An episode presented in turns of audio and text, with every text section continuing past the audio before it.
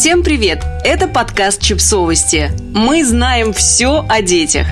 Пять плохих способов подготовить ребенка к взрослой жизни. Если вы считаете, что ребенка нужно закалять для будущей жизни, ловите несколько рабочих схем, которые помогут сделать из ребенка Рэмбо, защитника вселенной и человека, которого точно не будут травить в школе. Нет.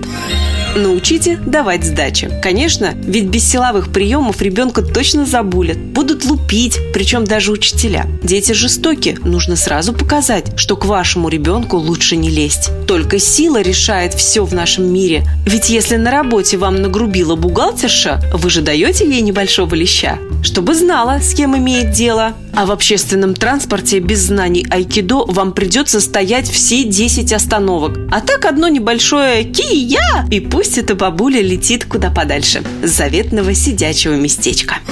Не лезьте в детские конфликты. Пусть ребенок сам разбирается. Даже если он просит помощи и подавлен, это его проблемы. Как он будет решать реальные взрослые вопросы, если не сможет справиться с такими пустяками? Никакой нежности – особенно к мальчикам. Будущему мужчине нельзя расти в этих ваших сюси-пуси. Можно поцеловать в лоб, погладить по спине, но только когда он спит. Да и девочки лучше поменьше ласк. В реальном мире их по головке никто не погладит. Пусть готовятся.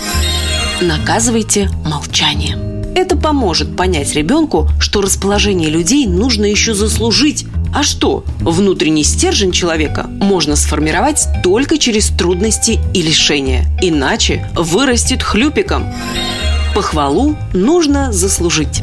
Хвалите ребенка только за успехи, а за неуспехи ругайте. А если успехов нет, значит плохо старается. Фразу «победа не главное, главное участие» придумали неудачники. Ребенок должен стремиться, а если он почему-то перестал, напомните, как много вы потратили на это денег. Упрекните в лени и нелюбви к родной матери, которая для него все делает. Сложно поверить, но все еще много людей считают, что стать сильным и уверенным человеком можно только через лишение в детстве. Многие приводят в пример современных мужчин, которые в 30 лет все еще сидят на шее у мамы. Женщин, которые позволяют стать жертвами домашнего насилия, ведь что сложного, ударил, встала и ушла от него. Только оказывается, всех этих людей так и воспитывали, закаляли, игнорировали, обесценивали их чувства. Оказалось, что та самая закалка характера работает не через трудности, которые создают и поддерживают родители, а через родительскую любовь и поддержку во что бы то ни стало. Не умение решать конфликты дракой, не одиночество, не ощущение, что тебя ценят только когда ты успешен, не помогут взрослому человеку во взрослой жизни, поверьте. Это приведет к проблемам с пониманием себя и в лучшем случае большим счетам от психотерапевта. Подписывайтесь на подкаст, ставьте лайки и оставляйте комментарии. Ссылки на источники в описании к подкасту. До встречи!